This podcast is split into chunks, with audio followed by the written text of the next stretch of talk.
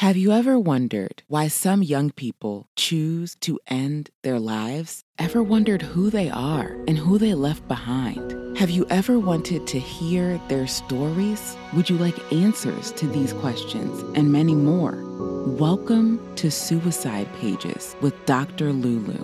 Her mission is to shine light on these young people, create awareness for, and educate the world on youth suicide. Opinions expressed in this podcast are those of Dr. Lulu and her guests. They are not a substitute for professional advice. If you are experiencing suicidal thoughts, call 1 800 273 TALK or send a text to www.crisistextline.org. Now, here's Dr. Lulu.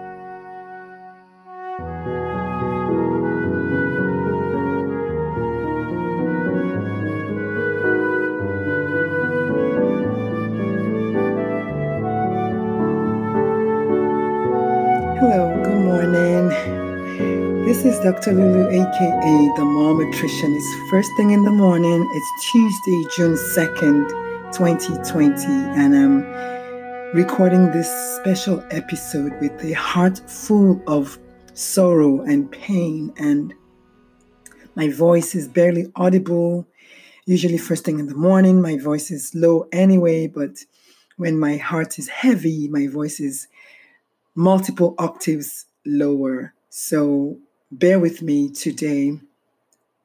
Needless to say, the happenings of the recent weeks have been very, very emotionally charging for me. There was the mm, first the lockdown, which, you know, whether it was appropriate or not, then all the drama that came with the lockdown. Luckily for me, or thankfully for me, my kids were home. Both of them were home from college, and then the baby was home anyway from high school.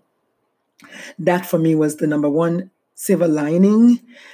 I have also invested in myself, you know, because, you know, while I was sitting home, I said, well, I might as well invest in my intellectual property. But aside from those, it has been just downhill otherwise. No, no one in my house is sick, but I've lost an uncle, I've lost an aunt, not necessarily from COVID 19, but just death, I guess. My parents are fine. My siblings are fine. As a matter of fact, a cousin had a baby boy, another, and then my brother had a baby boy. So there was a few good things that happened in all fairness, and we're all alive and well, and thank God for that. So, I mean, I guess I'm going to say the good news first, right? And then, of course, the not so good news, which I'm not telling anybody anything new. We have had a pandemic basically of sorts, killing black men, black women, black children, black boys and girls in the last 100, uh, excuse me, 400 years and counting. So it's not a thing that I need to tell anyone. I think the biggest problem, though, is the fact that America as a country, which boasts to be the world power and boasts to be the country that tells everybody else what to do, that polices everybody else social injustices, itself is rotting from the inside, and it appears that it's not even willing to acknowledge. We see all kinds of pictures and videos and comments and all kinds of things just going around the, the place. And of course, there was Ahmaud Arbery first, and now, of course, George Floyd. Both of them rest in peace. Both came up during this quarantine and many, many more. Like I said in my Facebook live that went viral, I I don't know how many more George Floyds are out there that we can't capture on camera. We don't know how many more Ahmaud Arbery's are there that cannot be captured on camera. And even though the entire world as it is has gone into protests, and thankfully so, I was very, very happy to see protests, protests upon protests. I haven't seen the Pope make a statement, and maybe he has. So please, I stand corrected. This is not even about that. I'm just saying he is very, very socially, justicely aware, if that's even a phrase. And I know he usually makes a comment about things like these. So he probably already has, and I just haven't seen it. Usually, my dad is the one that shows us everything about the Pope in the family WhatsApp group. So my dad has lost a brother, and just this morning he lost a sister. While I am happy that my own sister has a birthday today and my little niece has a birthday today, that's another sadness in our family. But the reason I'm doing this bonus episode is not really about that. It's about the killing of black men. And I will not stand aside without saying my part. I know these podcasts become evergreen and they're going to be there out there in the airwaves long after I'm gone. And for that, I'm thankful. But during this quarantine, something happened in my own little nuclear family right here in San Antonio, Texas, where we live.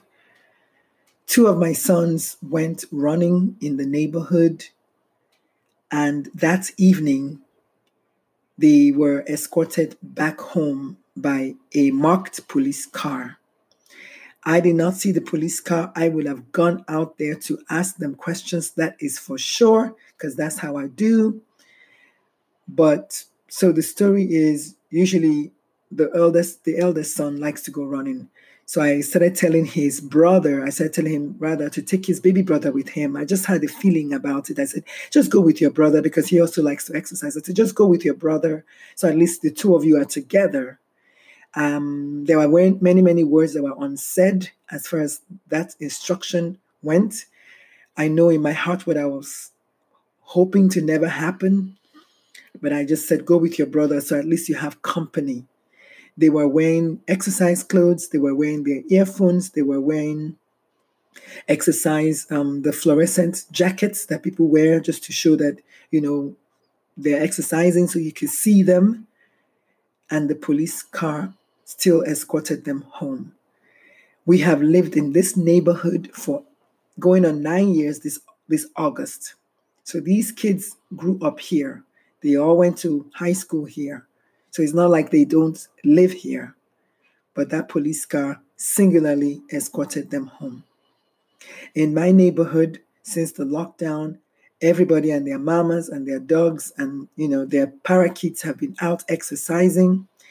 Everybody has been just trying to work on their self-care, right? Just to kind of put some form of sanity to this whole thing. So we have all been exercising and trying to just help ourselves from that angle.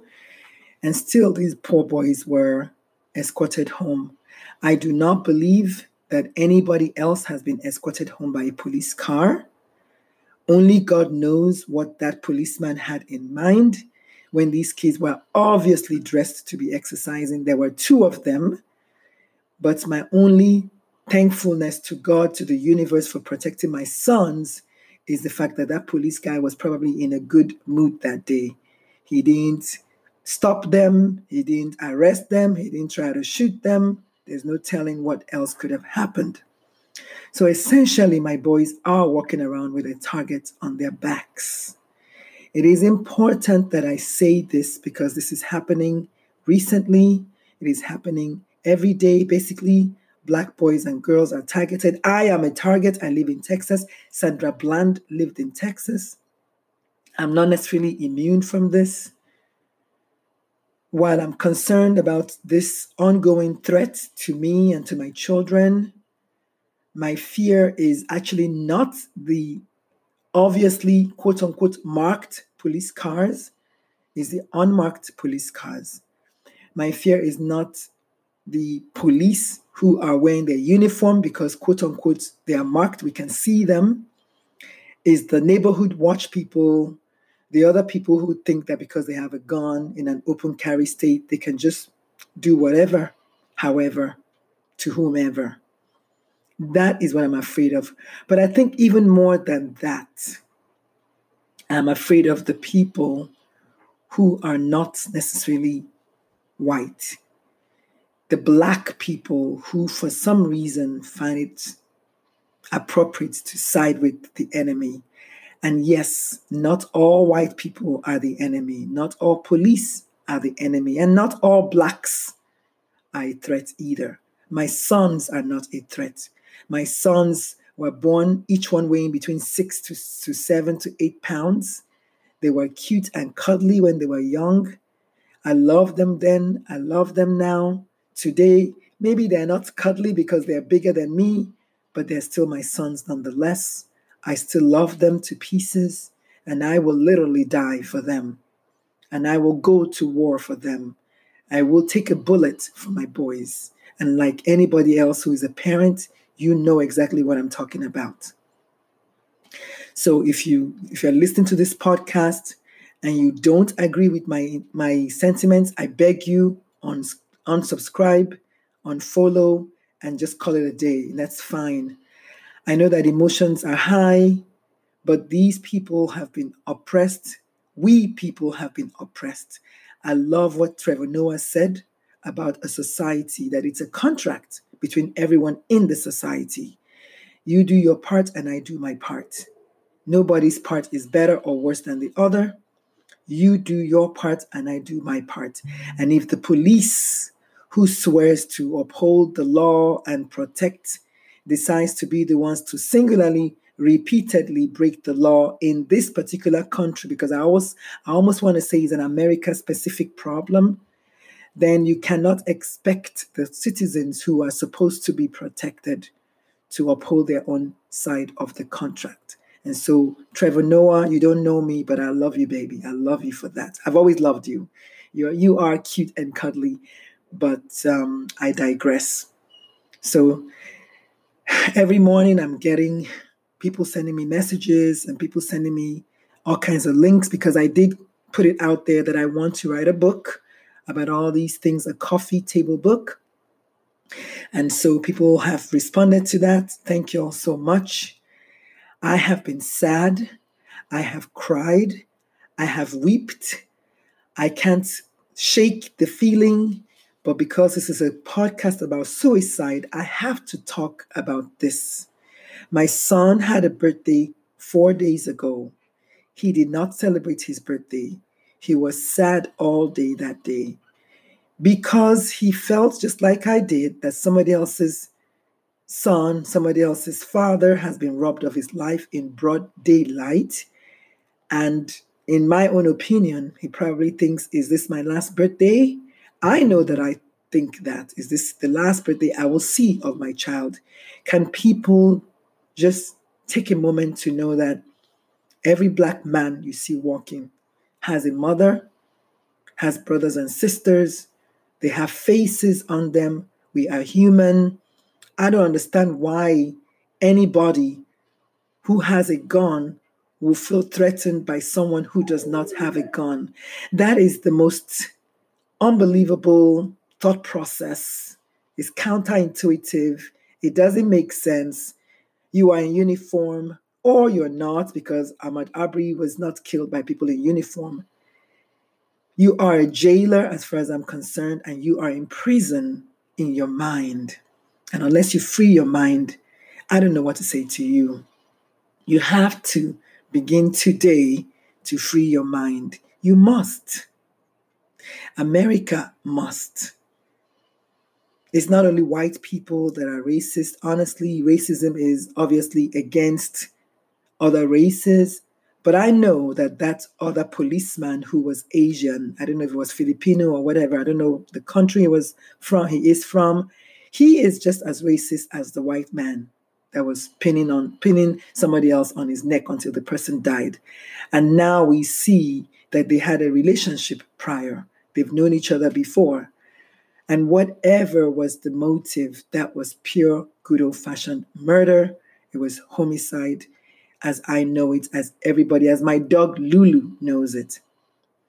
So I'm asking you if you are racist, check yourself. Like they say, not all skin folk are kinfolk. There are some black people who are prejudiced. There's some black people who can't get it past their mind that what's happening to black people is actually like not right. I was challenged in a group setting by another black female. She felt the need to challenge me because I had written a post and I said, My dear white friends, or my white friends, or white people, I don't know how I phrased it, please share this post. And in that post, I wrote, and I stand by my words, that your brothers and, and your uncles and your dads are killing my sons and our sons, something to that effect. And she felt the need, a black female, another Nigerian, to challenge that, saying if she were white, she will not share that post because that's what I asked them to do to share the post. And the post was shared almost 500 times now, it's been shared. So, just so you know that the mindset of a racist doesn't have to come in, in a particular skin color. Because, as far as I'm concerned, she does not know who she is. She has sold her black card, and turns out that she's married to a white guy. I know a lot of black women who are married to white men who are not thinking like that. They don't have that racist mentality because that's what I call it. And that tells you exactly what's going on in her own home, that she's probably in bondage in her home. But this talk again is not about her. This particular talk today, this podcast episode, is about all of us. What are you doing to move the needle forward? What are you doing in your heart, first of all, and then in your home, and then, of course, in your community to say something about what's happening? We do know for a fact that we have a pandemic from a virus, but we have a bigger pandemic by people killing people. And for me, the virus is not even an issue. Yes, I'm a doctor, and I'm not saying you should not wear your mask. Some of the protesters were wearing masks. But if you look at the pictures that have been circulating, police shooting blank bullets at innocent citizens who have a right to protest and are protesting for some injustice, and the president of the free world tells them to shoot because there's looting going on, whereby the people who are looting are actually not the black people, majority. And after a while, there's anarchy. Of course, there'll be anarchy. Are you kidding me? Of course, there'll be anarchy. Hello? America has the right to go to other countries and bomb other countries and kill other people in the name of justice and equality and some nonsense, whatever idea they have, while their own house is burning. There's something wrong about that. And there's a lot to be said about that. So if you know me, you know I'm not going to be silent not when this kind of thing is going on. And if you are silent we need to we need you to start checking yourself and asking yourself why. Why would you be silent for something like this? Are you silent to protect your brand? Are you silent to protect yourself your family your friends? I am prepared to lose all my friends for this. If my friends do not agree with me you don't need to be my friend. Because for me as far as i'm concerned i'm going to speak out not only is there a target on my boys necks and on my boys' backs and on my boys' heads.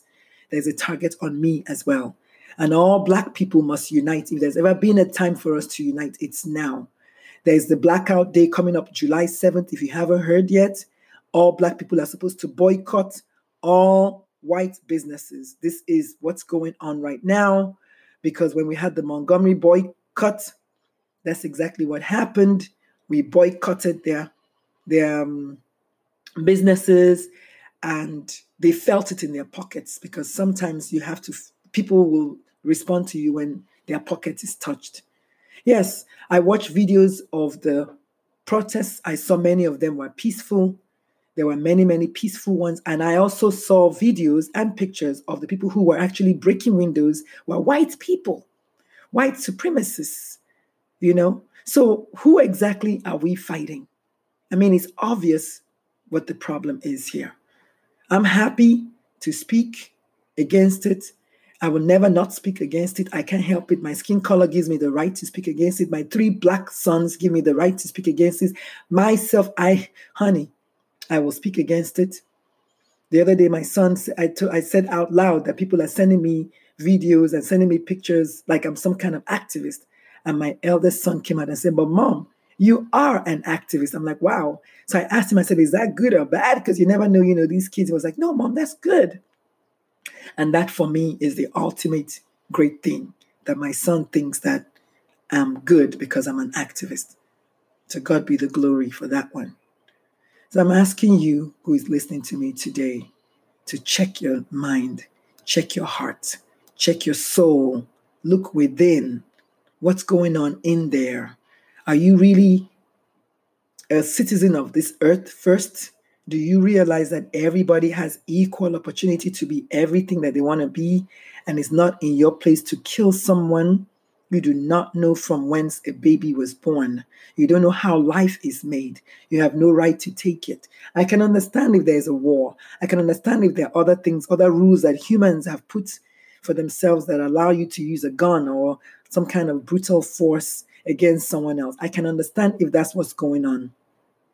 But when a man is unarmed and is begging for his life, and you stay kneeling for nearly nine minutes, eight minutes and 46 seconds to be exact, that is beyond hatred. That is beyond, I don't know what. And now, guess what? The coward that he is, the coward that he is, is in jail now. And apparently, he has been transferred to two different prisons because, of course, you can imagine there's a target on his head now because the hunter will become the hunted. That is the rule of law, the rule of nature. You cannot do this kind of thing and expect to go free. Because I know for a fact that this is the kind of thing that people will go and find this man's family and make them pay for what he has done. While I'm definitely not in support of any kind of violence, I don't think his family deserves this. I don't think his family did this. He did what he did, and so he should be the one to pay for it. But I'm asking everyone to just stay vigilant, stay woke, stay lit, keep your eyes open because we don't know who's the enemy at this point. If not for videos and pictures, we don't know who to believe at this point.